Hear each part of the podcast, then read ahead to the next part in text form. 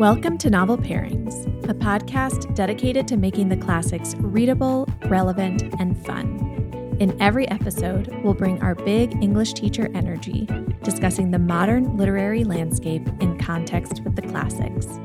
Along the way, we'll talk about the books we love and the books we loathe, and help stock your TBR pile with old and new reads for every literary taste. Today, we're sharing superlative books from our 2023 reading year. Hey, Chelsey. Hi, Sara. It's time. It's time for superlatives. Does it kind of feel like it's been time for a month? Because I feel like I started to see these lists coming out like November 1st. Yeah, totally. They they come out so early and I I don't know. I think that's fine because I I like the um I think people want to see best of for like gifting yeah, books. Definitely. And just, I don't know, you know, I think there's a little bit of like, oh, I want to fit in some of these books before the end of the the year. So yes, it does feel like it's been time for for a while. Yeah, I'm not fatigued by it. I just um sometimes I'm like, well, what do I even have to add? Um, particularly this year, when I think you've said before, the Buzzy books were really good. Exactly. So, like, what do we, what else can we say about these solid, solid books that came out? But I know um, it was a solid year. It was just like a lot of heavy hitters wrote books and they were good. And you yeah. can just read those and you'll be fine.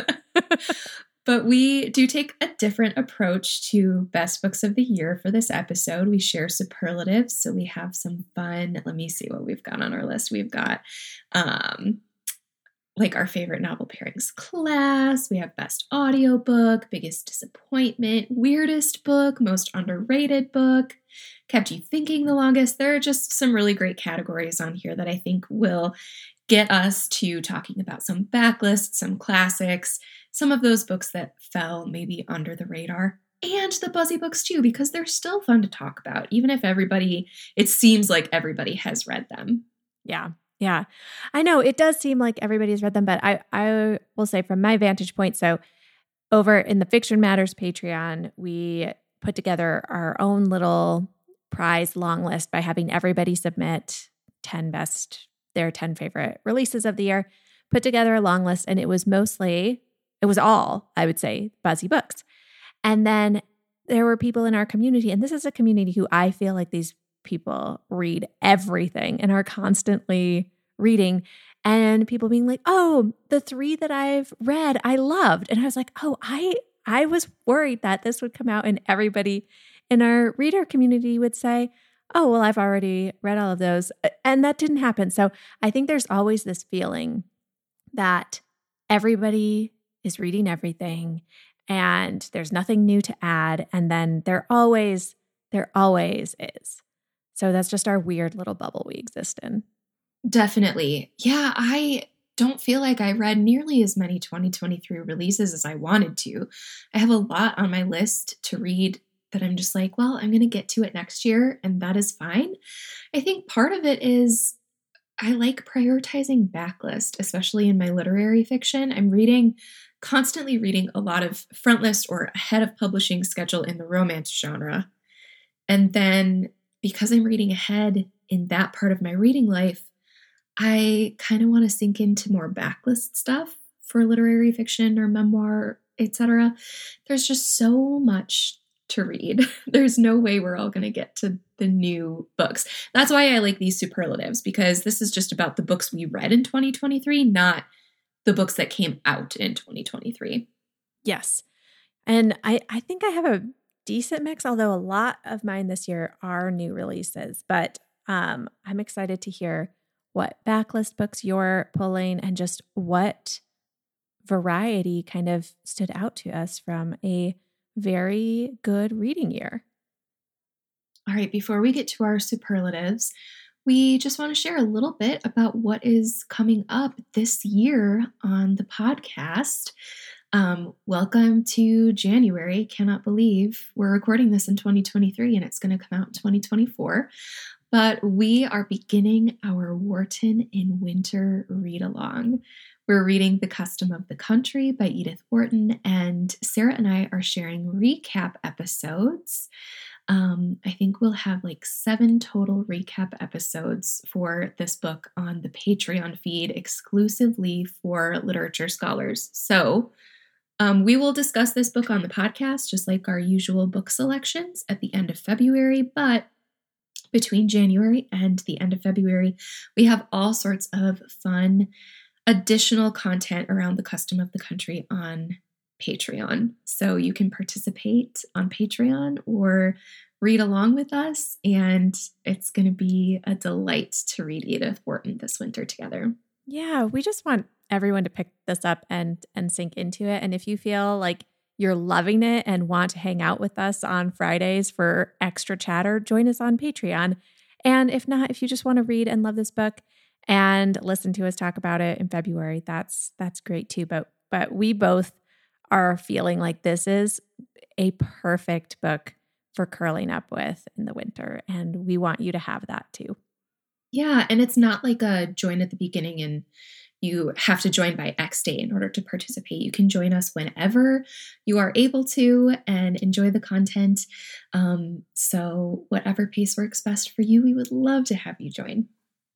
All right. Before we get into our our books, talk a little bit about our podcast and our business in 2023. I feel like we finally returned to a regular routine and rhythm with podcasting, which is not to say that it's as uh, regimented as it maybe once was. Not that it, not that we ever were that routine, but of course, like things more regularly get in the way now of our typical recording schedule and all of that. But we really got to settle back into releasing frequent episodes on the main feed back to our um, our standard format of our book discussions and pairings and that felt really nice.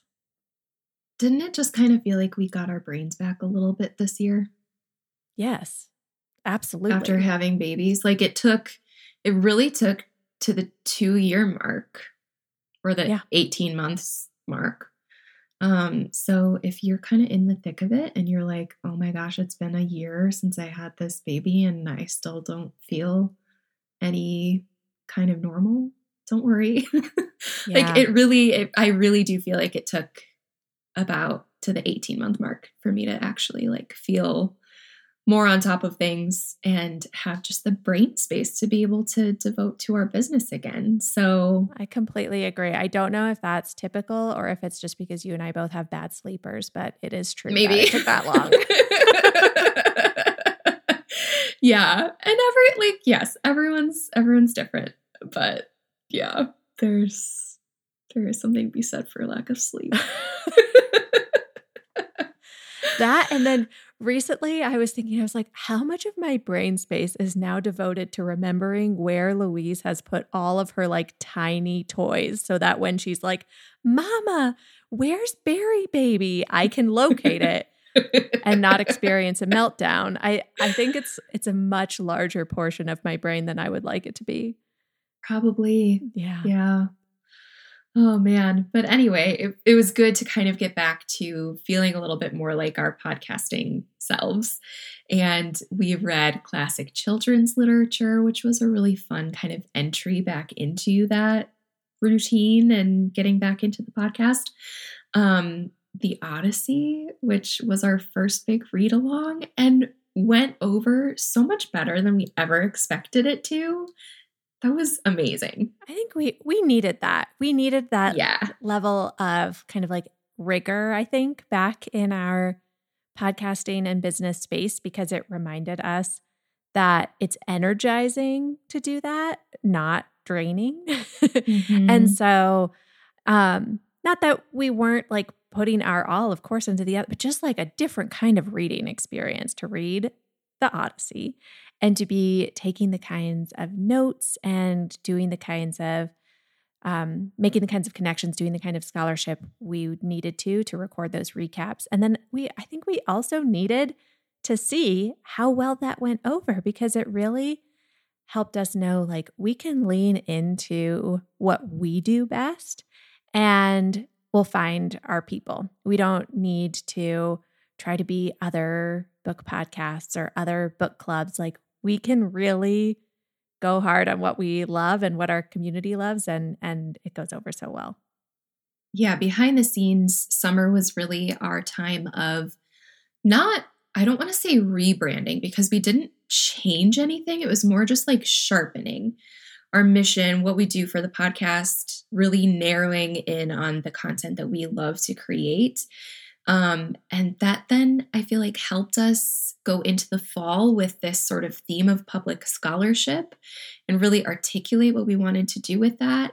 Um, we read some challenging books this fall too, and it was really fun to do that with our community and um, just see everyone take the leap and um, share their experiences with reading these modernist novels with us.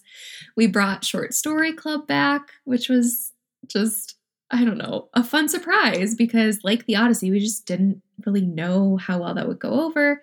Um, but we heard from several people we love short story clips. We brought that back. And then in our personal lives and business lives, we met in person finally.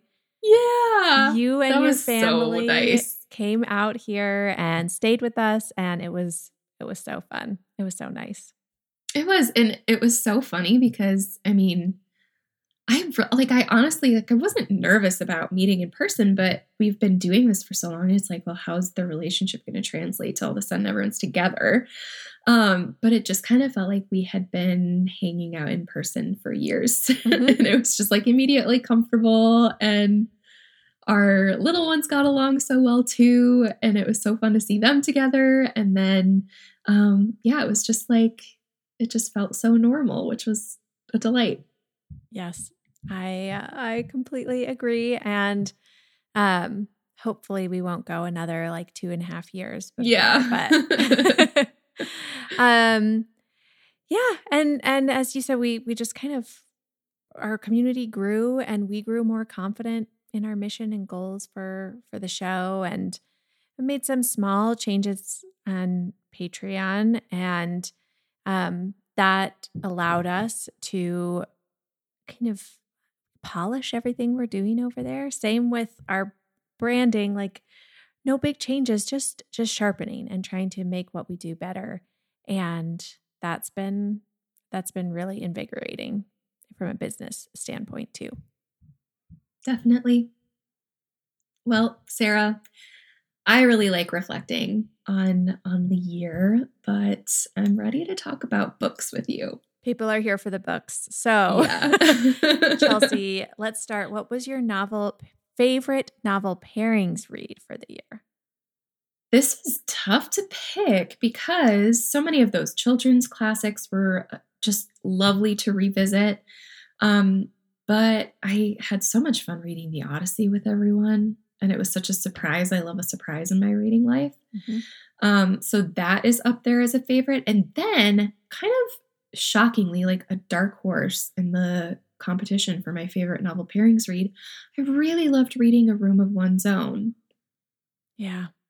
And that discussion, like we kind of were like, oh, well, we'll read this and it'll just be a short story club. But it ended up being like one of, I think, one of our best book discussions, literary analysis wise and close reading wise, and just like a display of our English teacher knowledge.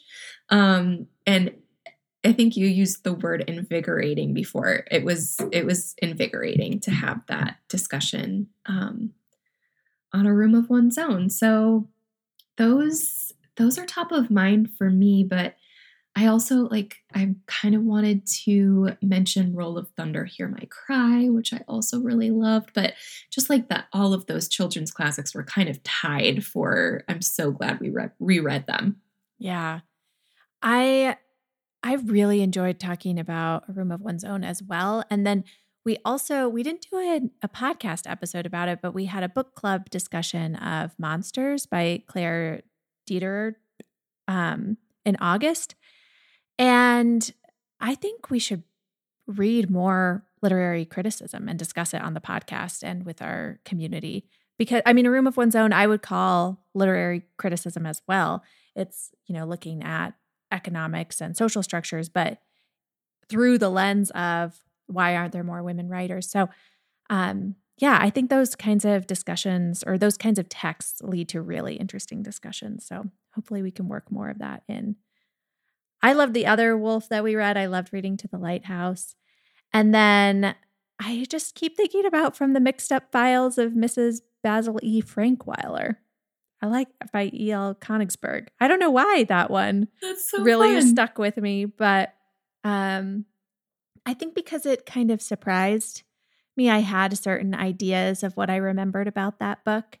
And then some things were nostalgic and the same, and others were different. And so it was a really fun reread. Mm-hmm. Um, Sara, did you have a favorite novel pairings class? I always love our theory classes, but I decided yeah. not to pick a theory class this time. And when we talked about accessing allusions from ancient texts, I really enjoyed that because I like when we can do um, do classes that both help people maybe sharpen a skill that they are interested in sharpening, or maybe that they feel like they've lost touch with somewhere along the way with their reading, but where we can also say, like, but you don't have to read that way and it's totally fine. And I, I felt like our accessing allusions class was so both of those things where we could talk about the fun of finding allusions while also assuring people like it's totally fine if this is not how you're reading or you're missing these things or um, those are those are always fun classes to teach i think that my favorite was our modernism to postmodernism class and not so much because like oh well i love this literary time period because it's not necessarily my favorite but um we referenced that class so frequently through That's our true. fall season and it's not often that we do that with our classes because we do really want our classes to be accessible to people who are reading along with us or just people who want to take in the class um, you know, kind of like a master class or a podcast episode or however they want to learn with us. And I think that they could do that with this class and get a lot out of learning about modernism to postmodernism. But for our readers who really stuck with us and read along with us through the fall, I feel like it provided such a great framework. And like I said, we referenced it. Like we pulled up that Venn diagram for modernism to postmodernism frequently. We thought about the texts and how they related to each other and some of the other authors in this time period and um, i don't know it just it was kind of different from the classes that we have taught recently i feel like we don't often get to do like a literary period um, maybe like once a year every other year we do those but it was really um, i don't know it was just it was a solid one yeah yeah and and I I really enjoyed doing the literary period as well. And that's maybe a good lesson for us in terms of what kinds of themes work well. Because I think sometimes we're like, ah, oh, literary period is we could be more creative or clever than that. But sometimes it's just like this just makes sense. It's like so yeah. easy to put these books in conversation with each other, to refer back to these themes and tropes and and so yeah, good good to know. We'll file that one away. Well, and we ended up, I think in a book club at some point. We ended up having a pretty extensive conversation about stream of consciousness and like what exactly is it and we were able to deep dive that and without the sort of scaffolding and groundwork that we laid in that class i don't think we would have gotten to that point so it's fun i mean that's such an that's such a teacher thing to say right like we're scaffolding these classes um, we really do the goal is for people to be able to jump in and out as they want but to be able to like really see the learning in our community and the connections being made is fulfilling. All right. This uh this superlative was your idea. So we're each going to share a favorite pairing from the other person. So Chelsey. I thought it was be your too hard to pick. my pairing? I know. I thought so. I thought it would be too hard to pick. Like, what was your own favorite Mhm. pairing? Because usually it's like books that we really like that we want to pair with other books. But this was kind of fun. It was fun to scroll back and see what our pairings Yeah. were. And Sara, I loved when you paired Gone Girl with Rebecca, not just because it works so well, but because you reread Gone Girl and really loved that experience and got to talk about that rereading experience in the episode. And so that was super memorable as a pairing, but I just thought it was so smart and really showed your dedication.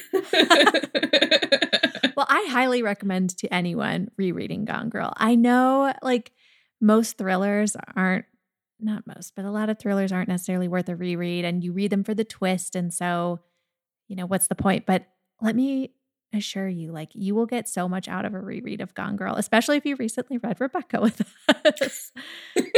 All right. Um, I think my favorite of yours was when you paired Wellness by Nathan Hill with To the Lighthouse because I knew you would pick that one. well, because I love that book, but I also just liked it because it was like totally spontaneous. You had just Yeah. like started talking about wellness and then like on the fly were I think kind of like convincing yourself why it might be a good pairing and then just ended it with like, yeah, so that is my pairing.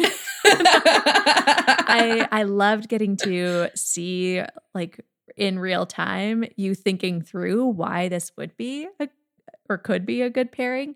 Um, so that was really fun. All right. Well, I think we're gonna have to keep that superlative because I enjoyed that one. Me that was really fun. um, okay, let's get into our general reading lives here. So, Sara, speaking of wellness, it looks like that was your favorite audiobook of Yeah, the year. I was best just gonna- audiobook. I was gonna look and see if I have another one because, um, because it, that was, but I but I just think talked I mean, wellness. so not why it was really good on audio though, which I listened to it on audio too, and I really liked it in that format. And I've seen so many readers talk about how much they loved the audiobook version specifically. So I mean the the narrator was great, but is there another reason why it worked well on audio for you? Um, well, I think that yeah, the narrator was great. I think that you know one thing that the book, I mean, the book is all about the kind of tangents and rabbit holes that Nathan Hill weaves in to further emphasize his themes, and I think that that worked very well for me on audio. I think in a similar way that like a lot of people said that to the lighthouse worked well on audio. It's like it feels almost like you're getting somebody's like internal monologue or somebody just like you know in, info dumping in, on you but in a very entertaining way where i could see maybe on the page your mind would start to wander and things but when you're you're in it with a very good narrator you just feel like you're being told a great story with all of these little asides so i i, thought the audiobook was fantastic and I think I would have loved this book no matter what, but I'm really glad I did it on audio. My best audiobook was Congratulations, The Best Is Over by R. Eric Thomas. And again, like you said, this would have been one of my favorite books of the year, regardless of how I read it. But I love listening to him on audio. He narrates his own work. And I just love a humorous memoir and essays. It's just like a sweet spot in my reading life. But um whereas I think his first memoir and essays, Here for It, was like truly lighthearted and funny, even though he talked about some um, heavy themes. This one was very like heartfelt and emotional, and it was still funny, but I just I don't know. I really I really loved listening to it. It's still great on the page because he's an excellent storyteller. And if you're interested in craft and like how he crafts his essays, that's great. But his voice is just lovely. And I feel like you can really hear the humor and warmth behind his stories and the the care that he has for the people that he's telling these stories about. So um yeah, I really love listening to Congratulations, the best is over. What about a book with the most interesting structure that you read this year? This is one I feel like I haven't stopped talking about on the podcast. And That's I almost okay. I almost included it as like a book that you would recommend to Sara, but I've already recommended it to you a bunch of times. Yes. and I is and I will read it. yes.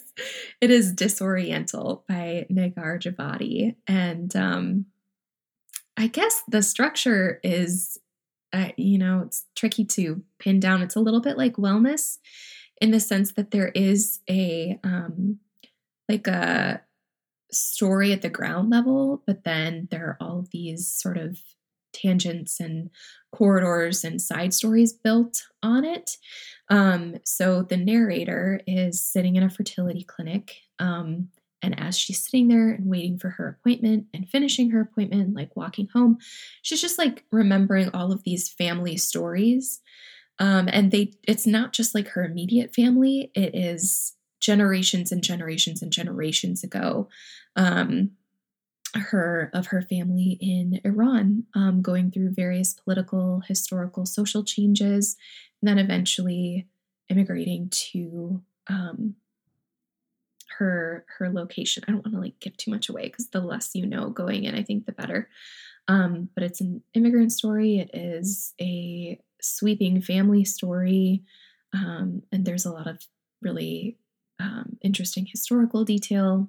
And so the structure is very like loose in the sense that it's tangential and flowing in and out of this narrator's consciousness. But um, I, the narrator kind of guides you through. So she'll be telling one story and she's like, and now let's pause and like breaks the fourth wall almost, which is why I think it worked well on audio for me too. Um, Disoriental by Negar Djavadi. Most interesting structure, but also just one of my favorite books of the year. Well, I couldn't pick one, so I have four. for this category, that makes a lot of sense for you. okay, well, let me tell you what they are, and you'll be like, well, of course you couldn't choose one of these because they all have such wild yeah. and original structures. So, same Bed, Different Dreams by Ed Park, which is an alternate history novel that also has a novel within a novel. I have The Employees by Olga Ravn, which takes place on a spaceship and is, is told entirely through like HR interviews with the employees on the spacecraft. I have One Woman Show by Christine Coulson, which Chelsey, you really should read. It's the story of one woman's life in the Gilded Age, told entirely through museum placards, as if she were the work of art. Bye bye, Louise. Where are you going? I'm going to the Seesaw Park. Oh, you're going to the seesaw park? Great.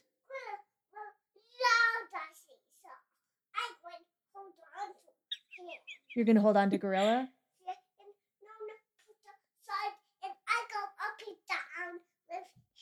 Oh, that's going to be so fun. All right, bye bye. oh my gosh, if that got caught on mic because I could hear her, you have to keep that in. Go to the seesaw park. Her little voice is just so cute. I want to bottle it up. I love you. I know it's so cute. You need a kiss on your hand? Okay.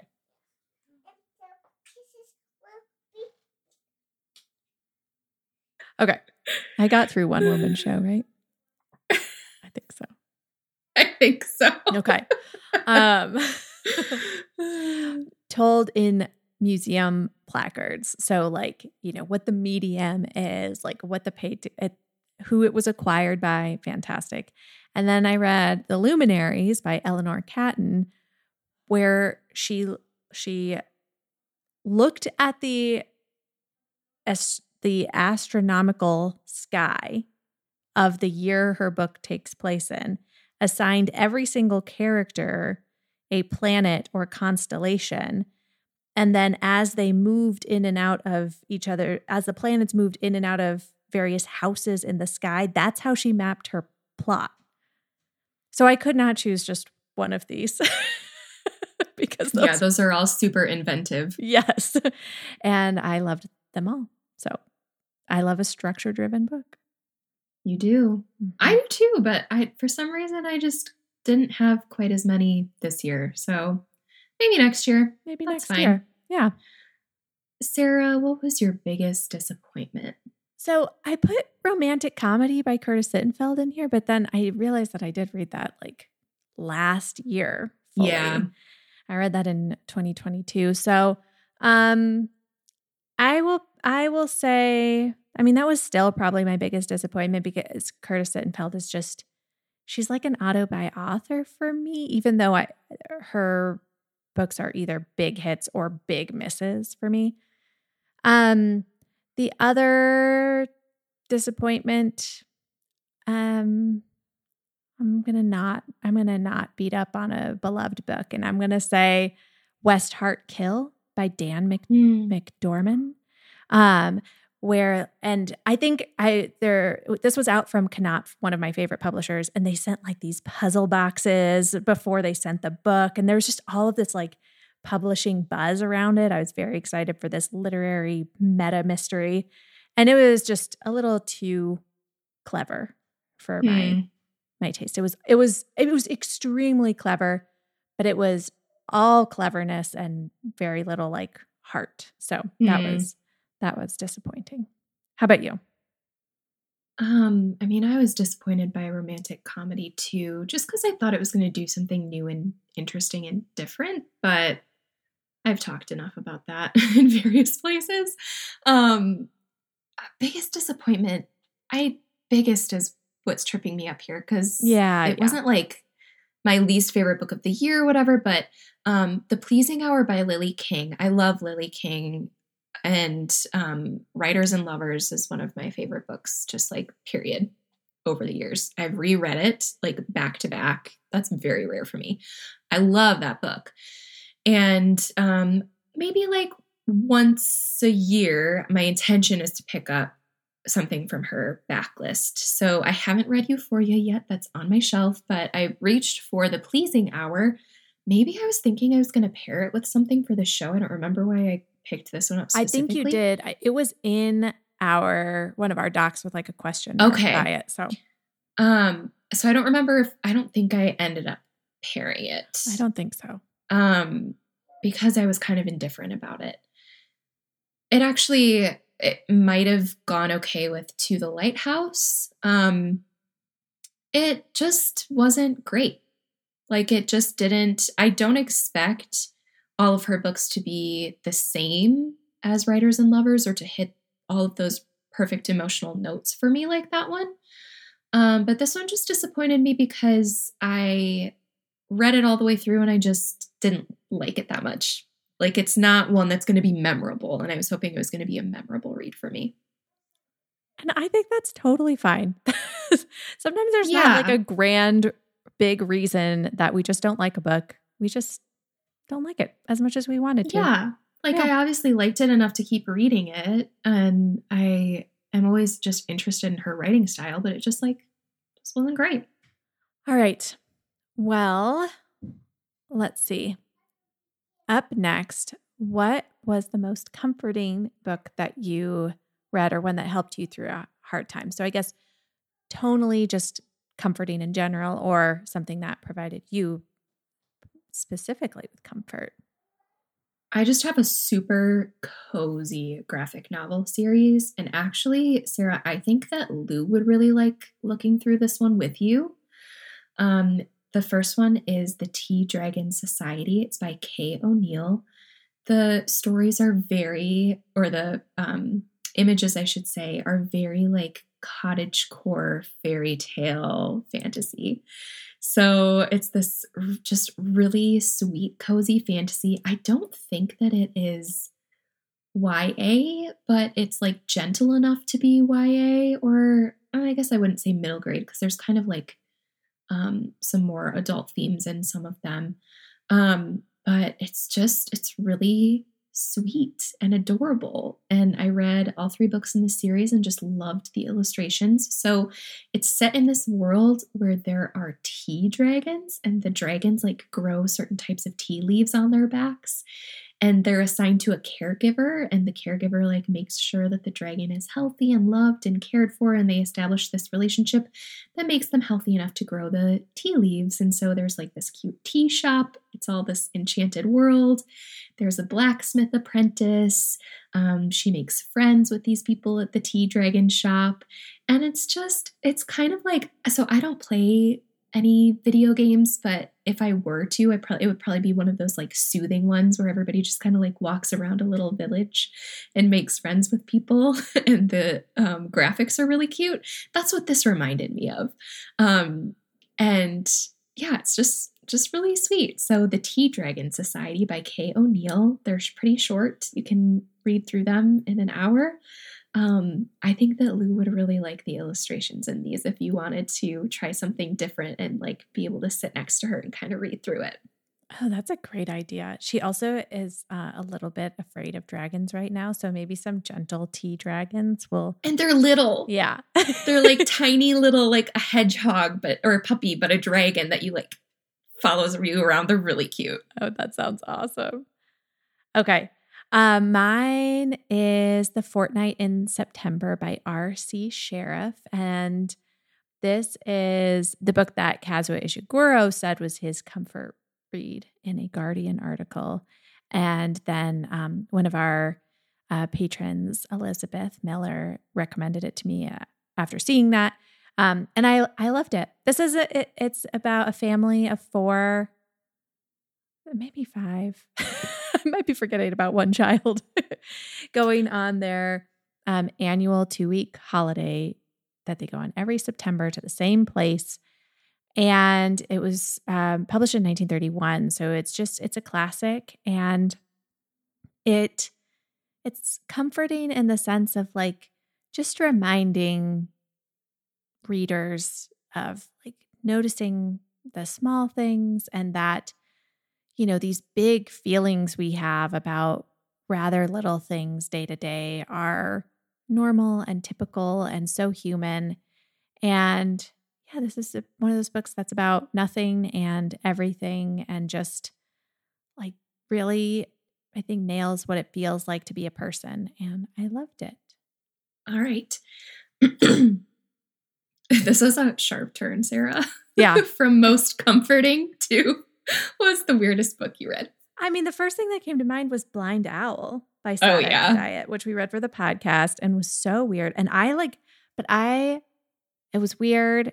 And I can't say I like, I liked reading it, but I'm so glad I read it and I really appreciated it. And then I felt like this one too helped me get to a new level of getting back my reading habits and instincts because I this was not a book that was easy for me to understand. And I don't, I still don't think I understand it, but I, I enjoyed trying to piece some things together and make my own, um, come up with my own ideas about what this book was trying to do.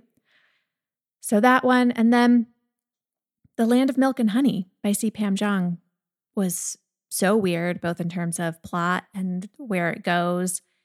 And I heard this book described. I wish I could give credit to this. I, I think it was probably like in a Lit Hub article or something. I heard it described as an eco gothic, and it definitely reads like that to me. And that is weird. yeah. Weird combo. Yeah. And, but I thought it really worked. Um, so those are my two weird books. I read Mrs. Caliban by Rachel Ingalls, which uh, is uh, yeah. about a housewife who's just kind of like unhappy in her marriage, but you know, content to just keep plugging along. And then all of a sudden, she hears on the radio that a large, giant amphibian man escaped from his research aquarium and he shows up in her kitchen and they fall in love and have a relationship. I read this one this year too. It's very weird. Yeah, it's weird but it's good. I liked it a lot. And it's short. So, like Blind Owl, it's like, well, I can handle weird if it's only for like under 150 pages. yeah, totally.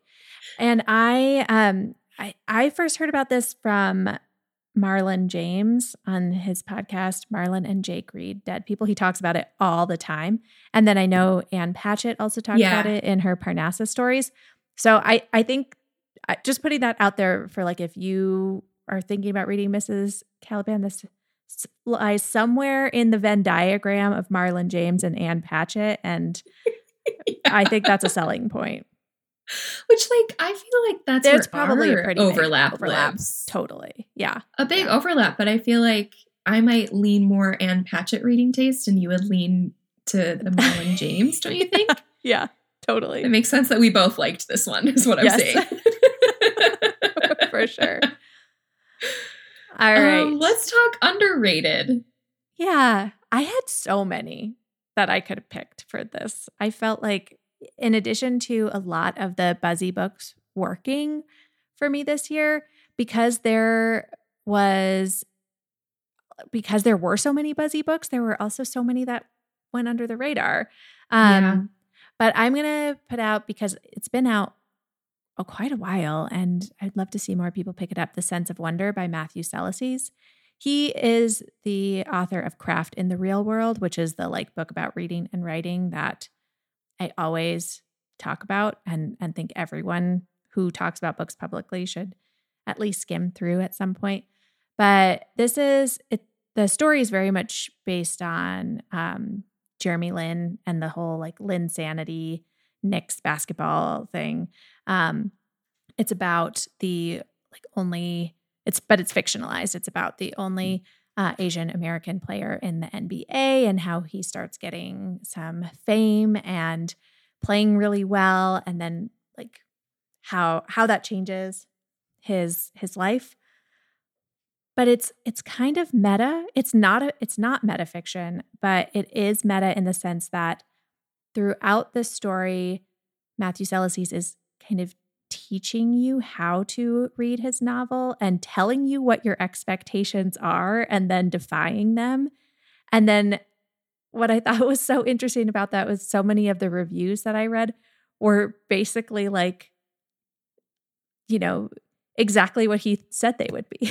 People who expected one thing from this novel and, and didn't get it.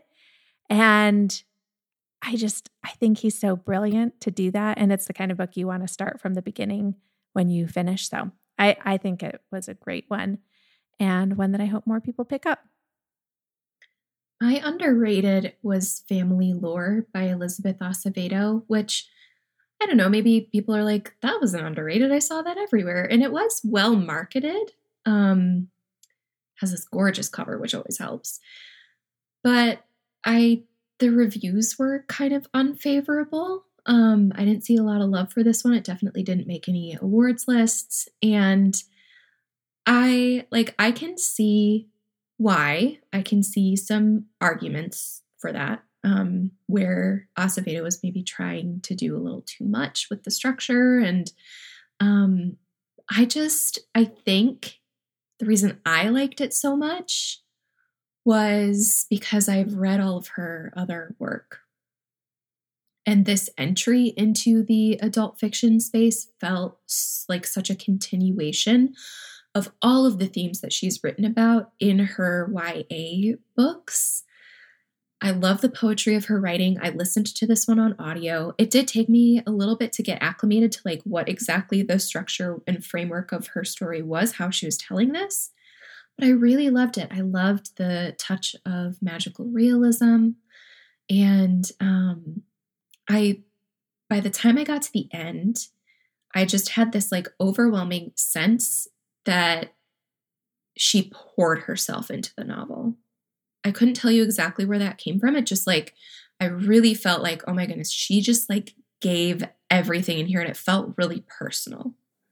And then a few days later, I did read an interview from her talking about how this is the first time she felt like she put everything on the page and how deeply personal some of these storylines were to her. And the fact that I felt that prior to reading her words about her story says something to me about the quality of her writing and the way that she's just such a good storyteller. So I really loved this book. I just haven't seen a lot of other love for it. And I think that it's for me and my reading taste, it was underrated. I I think she's brilliant and I'll read anything else that she writes. Oh, I really want to read this now because I yeah, I and it's not that I didn't pick it up because of you know, seeing the early buzz and then the less positive reviews. I just for whatever reason didn't prioritize it, but now I want to. Yeah, and I think you would like the audiobook too, which okay, was always a draw. Yeah, I was going to ask about um, that. She narrates along with one or two other people, and um, part of the frame of the book is that one of the characters is doing like a cultural study um, and is um, an anthropologist and is doing like an anthropological collection of family stories and is recording some of the other characters, that works well on audio to me.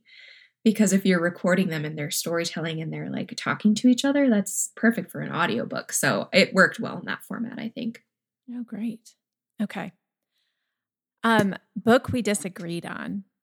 I, I don't know. Are we supposed to fight about it or just? I don't think so. I just think it's, I think it's fun to bring up, and I think it's I don't know, people love to hear like disparate opinions on a book, right? Yeah. Yeah.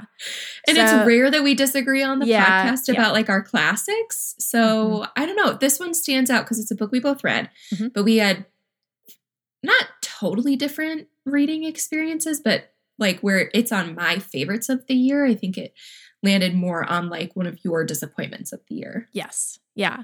It is Saturday Night at the Lakeside Supper Club by J. Ryan Stradal. Um, do you want me to say my criticisms and then we can end on a high note? Yeah, I okay. think so. So, um, this wasn't like something I was super, super looking forward to because you had just recommended his books to me as books that were warm but not light. And so I read Kitchens of the Great Midwest, which I liked, although I did have some like qualms about the structure of that book too. Um, but I there's something about his writing, and I'll circle back to this as I finish my critique, but that I that I'm really drawn to. And so I was very excited to pick up this newest and I'd seen I think maybe you included say that like people say that this was like his his best and um his maybe most ambitious. And I felt like, and I just went on a whole rant on Instagram today about the difference between didn't like a book and what didn't work. And for me, the structure of this book didn't work for what he was, what I thought he was trying to do. So it's a non linear timeline and not just like a back and forth, but um, just kind of like floating all almost all all over like between past and and present. So we get the story of this restaurant and the the families that it touches.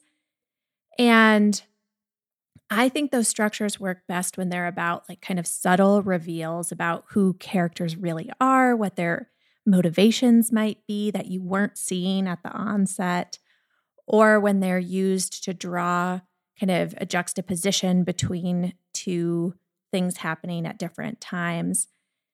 And for for this structure, I felt like it didn't achieve either of those things. It actually left me more confused about the, who the characters were. I felt like they um, acted kind of differently in different timelines without getting to see what, how they changed in those regards. I felt like I was missing that piece.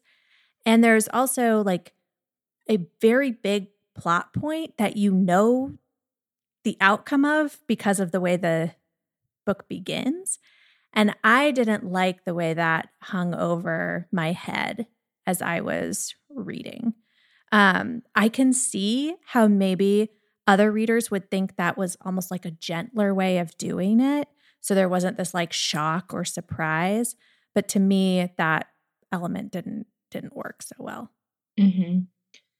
Um, okay, I think it would be interesting for you to read The Lager Queens of Minnesota. That's what everybody says. because it's a similar structure. Okay. I wonder if it would work better for you in terms of revealing character. So this is how J. Ryan Stradal writes. Mm-hmm. where he does weave together multiple timelines and different um like different generational stories of the Midwest. I don't know if you know this, Sara. He writes all of those separately before he puts them together in one book. That. Wait, what do you mean? he writes like a book's worth of one timeline, Mhm. a book's worth of the other timeline, and a book's worth of the other timeline before he puts it together like a puzzle piece of when do I want to reveal what at what time and how do I want to tell these stories woven together. So he writes them as separate stories Hmm. and then he puts them together, which I don't know how someone's brain can work like that. Like That's, what impressive Nathan Hill me. did too for wellness. Yeah. but maybe somewhere in the putting together of Saturday night, he didn't do it in a way that clicked for you as a reader. Yeah. Um, I think the other thing is I didn't realize. So I'm I grew up, born and raised in Wisconsin, went to college in Minnesota. Very much feel a strong Midwestern identity, and I didn't. I mean, I knew that his books were like by and for Midwesterners, and they're written as love letters to his mother. Which there's a really beautiful piece that he wrote, I think in Lit Hub maybe about like why he writes his books and how he like writes his mother's story through everything that he writes. Like I just love him as a person. Yeah. but um it's a very midwestern book and I don't just mean in the like cultural references. The way the characters behave and I think the like structure and the way he tells a story feels really midwestern to me. In the sense that it's I don't want to say passive aggressive, but there is like a passive aggressive element to it, but like Midwesterners will will only share up to a point. Or we will really suck it up and bury emotions deep and it comes out later. And so in his stories often like I feel like I can see where maybe if you see these leaps in characters where maybe like in one time period they're different than the other one, I can read that subtext of what happened because they're Midwestern and they were bearing those feelings and they just happen to be popping out in a different moment. Um, there's just something like viscerally Midwestern about the way he writes and weaves together those stories that I think I get on a different level. And from what I have read of reviews, it seems to be a lot of people being like, I just didn't feel like I could access this part of like this very specific culture. Um, and so maybe that has something to do with it. I I would be really curious to hear about um, your experience with Lager Queen. Um, because I agree with you, like there is just something about the warmth of his writing Mhm. that is appealing. Mhm. Um, and so, yeah, I just, a lot of this is colored just by like me really enjoying him as a person and thinking that he's um, very talented. But um, I, I did love the book. Um, but a lot of why I loved it was just because I felt very, very seen. Um, Well, it's very Midwestern. yeah and i mean i i already brought up this book but um craft in the real world by matthew Salesses, right is all about like understanding that the expectations we have around the craft of writing like what structures make for effective stories and what type of sentences make for beautiful writing all of that is constructed by our our cultures and so I think this is, even though like this might not necessarily be the exact angle that Salesses is talking about when he's writing about this, is part of it. Like that there, you know, some books make themselves more readily available to people with certain backgrounds or understandings of stories than than others. And I will also say that I I really appreciate that that he's getting published with his like very midwestern books because how many new york novels are there and then you hear people say like well like oh, oh i've heard this about Fleishman is in trouble all the time which is a book i love but like oh you know if you haven't lived in new york like you just can't appreciate it and then that and that's like like dismissive of the reader you know Yeah. um, and I think that there are some contexts which we're really okay saying that for, and others which we're like, we put it on the author to explain themselves. Um, so I, I, yeah, this book, it wasn't, it, I didn't like it as much as I wanted to, but I, I see, um, I see what is happening with his writing, and I'm, I will definitely pick up his next book or uh, Lager Queens at some point. I've heard several people say that's still their favorite. Yeah, I feel so. I didn't love the audiobook because I think the narrator did uh, didn't sound uh, like she was from Minnesota to me. um, that's not okay. I would like to reread it on the page because it might end up being my favorite above Saturday Night at the Lakeside Supper Club if I read it on the page. Um, because it, it is a really fun one. And you like beer. so I yeah, feel like it's a fun, true. like kind of um entry point there as well. But it would also be fun if you ever get the chance to see him speak. Um, or if you like happen to be visiting me next time he's in town because it's so sweet to be there and he's just like this super nice guy and then all of these like um middle-aged to senior women standing up and almost being in tears saying like I saw my mother in your book and I worked for a supper club back when I was in the way you wrote it. It was like exactly like I knew it. And just seeing these people feel so seen. Mm-hmm. And, um, you know, he, and he said this, I think, at one of his events like, there aren't a ton of books set in the Midwest that aren't like Chicago or Minneapolis and like just are about very like colloquial families. Mm-hmm. And that sounds like such a ridiculous thing to say because the Midwest is like a very white part of the country. And when you talk about diversity in publishing, like that's not where you want to go. But he I think he has a point that like some some of these stories about specific communities haven't been told and he's doing he's doing that and making people feel very seen and loved in his writing which i think is so, just so sweet totally and that may not be what we mean when we talk about diversity in publishing, but how many like rich New York novels like exactly New York novels that people can't relate to rich white families get published yeah. every every year. So like yes, that we can we can notice like the gaps in what's getting published in a variety of ways. Yeah. Um okay, Sara. I I like this superlative a lot. What is a book that kept you thinking for a long time after you finished it.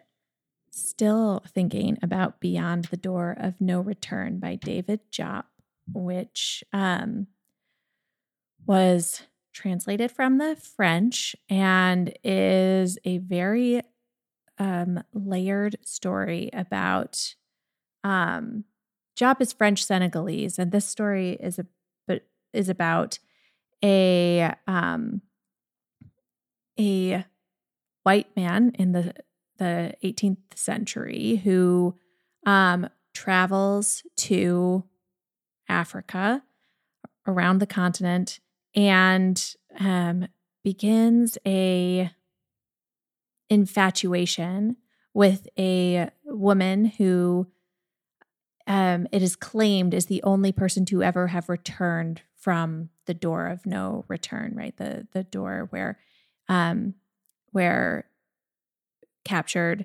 Africans were boarded onto ships and sold into slavery in the US.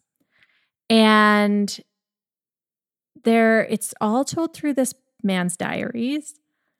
And throughout the whole and his daughter is reading the diaries. Throughout the whole book you're like, "What what is David Diop doing?" Because he you know, this is this is not his debut novel. He's written much more like personal, visceral stories of his community.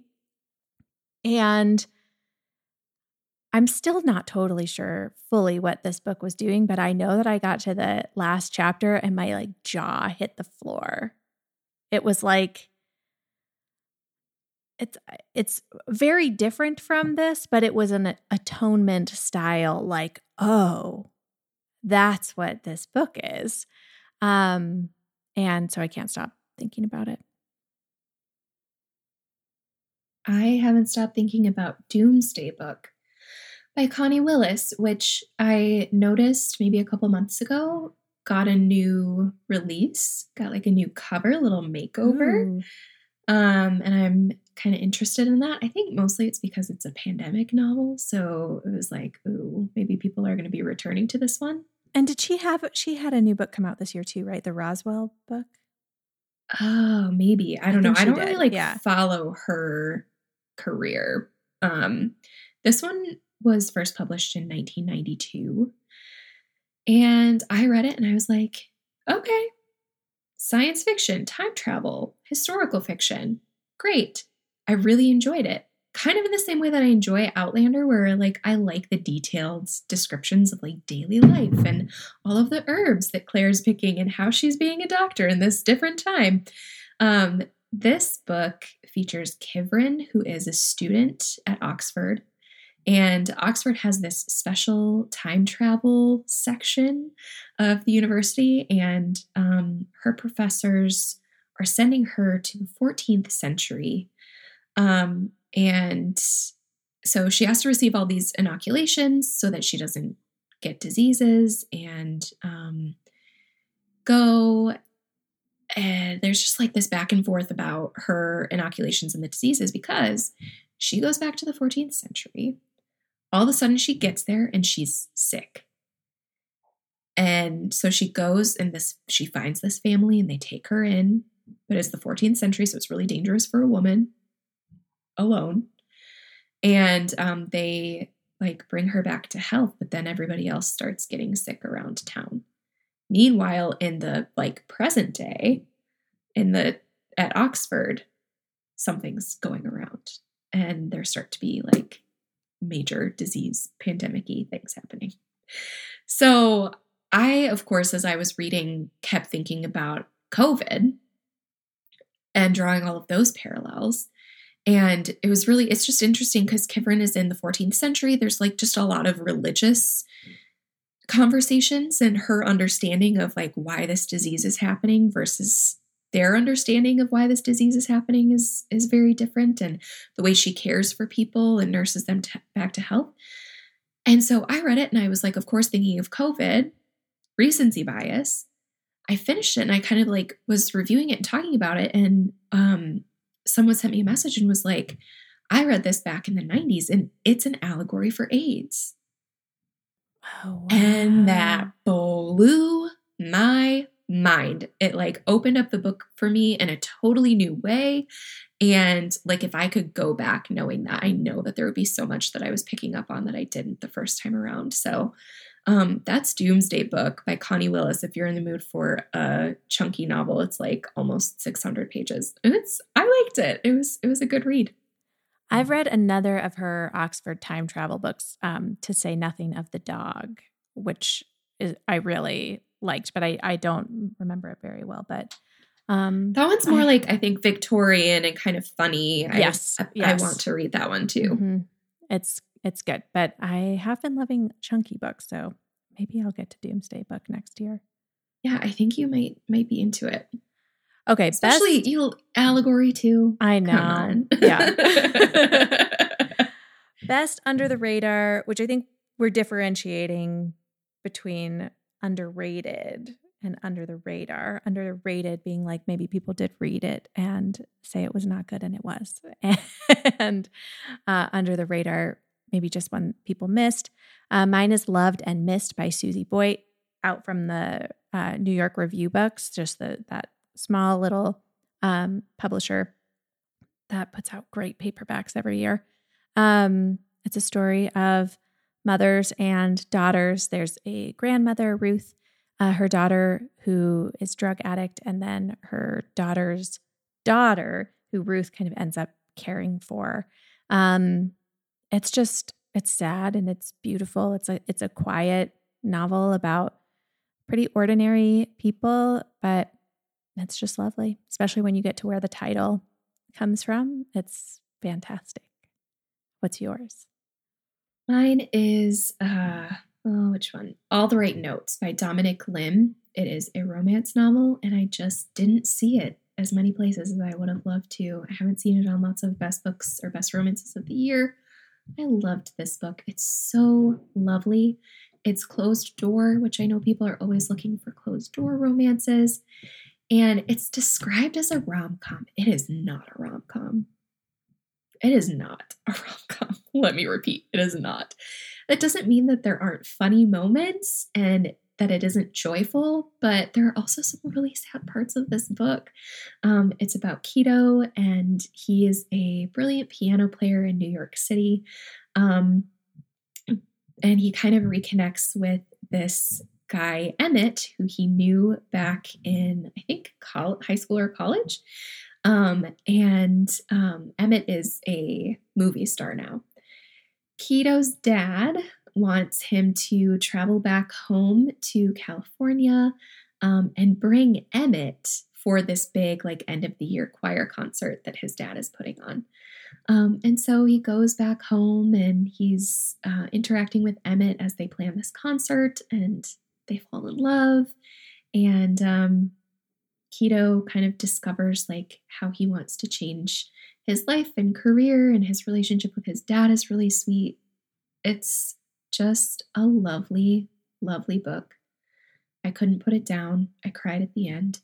Um, yeah, so that's All the Right Notes by Dominic Lim. All right. Chelsey, what's your favorite cover of the year? So technically, I read The Center by Ayesha Manazir Siddiqui in December last year or December 22, but it came out in 2023 in the summer. And I think that cover is amazing of the center. That's probably my favorite or the best best cover, I think. There were a lot of good covers this year, but the center was a great one. Yeah, a lot of good covers. I mine I didn't even read this book, but I just can't keep stop thinking about the cover and every time I see it I'm like I want to own that book even though I don't think I even want to read it. um is Big Swiss by Jen Beagin with the like That's eye-catching cover, blonde yeah. like upside down on the yeah. Yeah, with her like eyes wide open. Yeah. like- yeah. Uh-huh. Yeah. That's it's a freaky one. Yeah. Yeah. There is just something about it. Um anyways, maybe I'll read it because I just want to own the cover. We'll see. Maybe.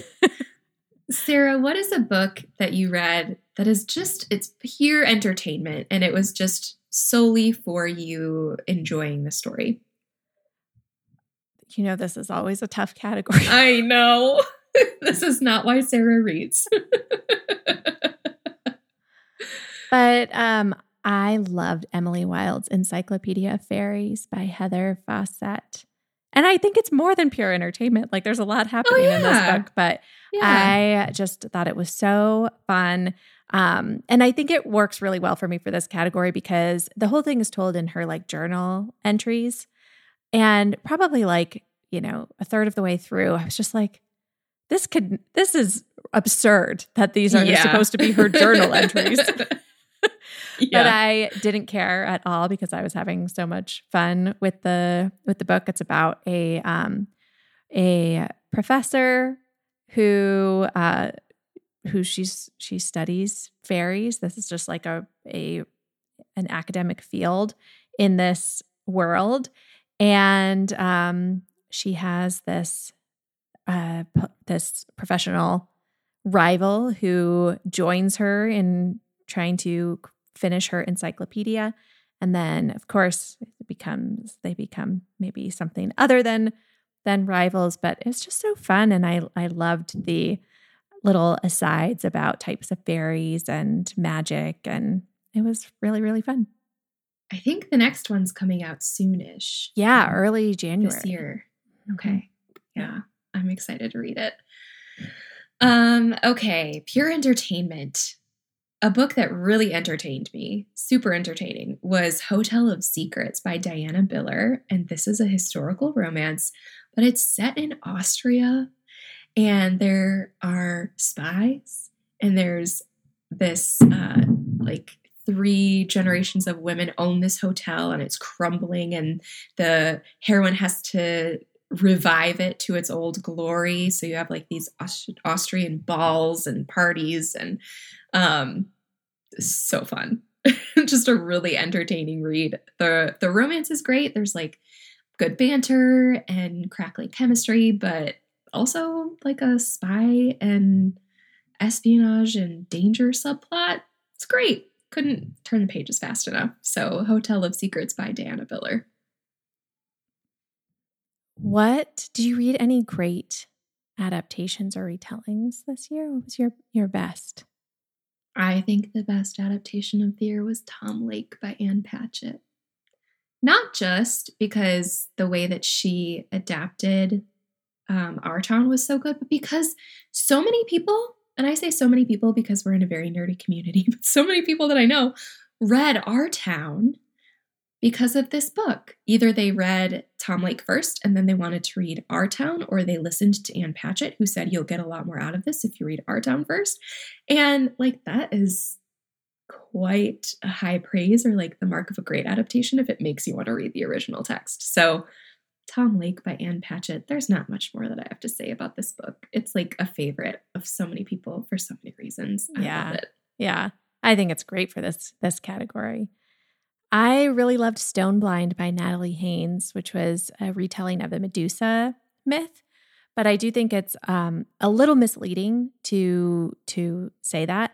Um, the it's really like I mean it it it is a retelling of the Medusa myth, but it doesn't just focus on Medusa. It's not like the, a Circe type of book where it's really getting into the interiority of one quote unquote misunderstood character it's told from all different perspectives, uh, different um, different mythological characters, even like different inanimate inanimate objects. Um, get a voice in this this story. So if you go in thinking like it's a it's a Circe, but for Medusa, you will be disappointed. It is really like we get into Perseus's um, perspective, and it was just so funny. The audiobook is fantastic. Um, I I really really loved this one. A great myth retelling. Gotta have a myth retelling. Of course. Almost made it through this whole episode without one. That would be a travesty. the mythology girls would riot against mm-hmm. you. um, Sara, what's a book that you're recommending to everyone in your real everyday life? Because sometimes I find that what I recommend to like my mom or my close friends in real life might be a little different from the books that I'm recommending on the internet all the time. Mm-hmm. Um, Northwoods by Daniel Mason is high, high up there.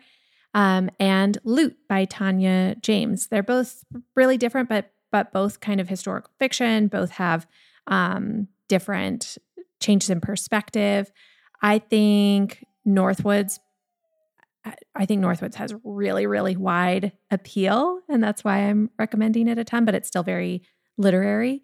And Loot, I think, I mean, it's not underrated or under the, it was on the National Book Award long list, but it's still one that I think um, could work for a lot of different types of, of readers. And I would like to see it get a little more love from real readers. So those are my two. How about you? I keep recommending The Heaven and Earth Grocery Store by James McBride. Broad appeal, I think, to so many different readers. I handed my copy off to my mom, and she's going to read it and then probably pass it on to my sister in law, and it'll just kind of like make its rounds through the family. But I've recommended it to some of my friends' moms. Um, it's like a great book club book, but I think readers of any age can get something out of it. And it's just, he's such a good storyteller. So, yeah, the Heaven and Earth grocery store, I think, I think it should be on lots of book club discussion lists. It's, it's a great one.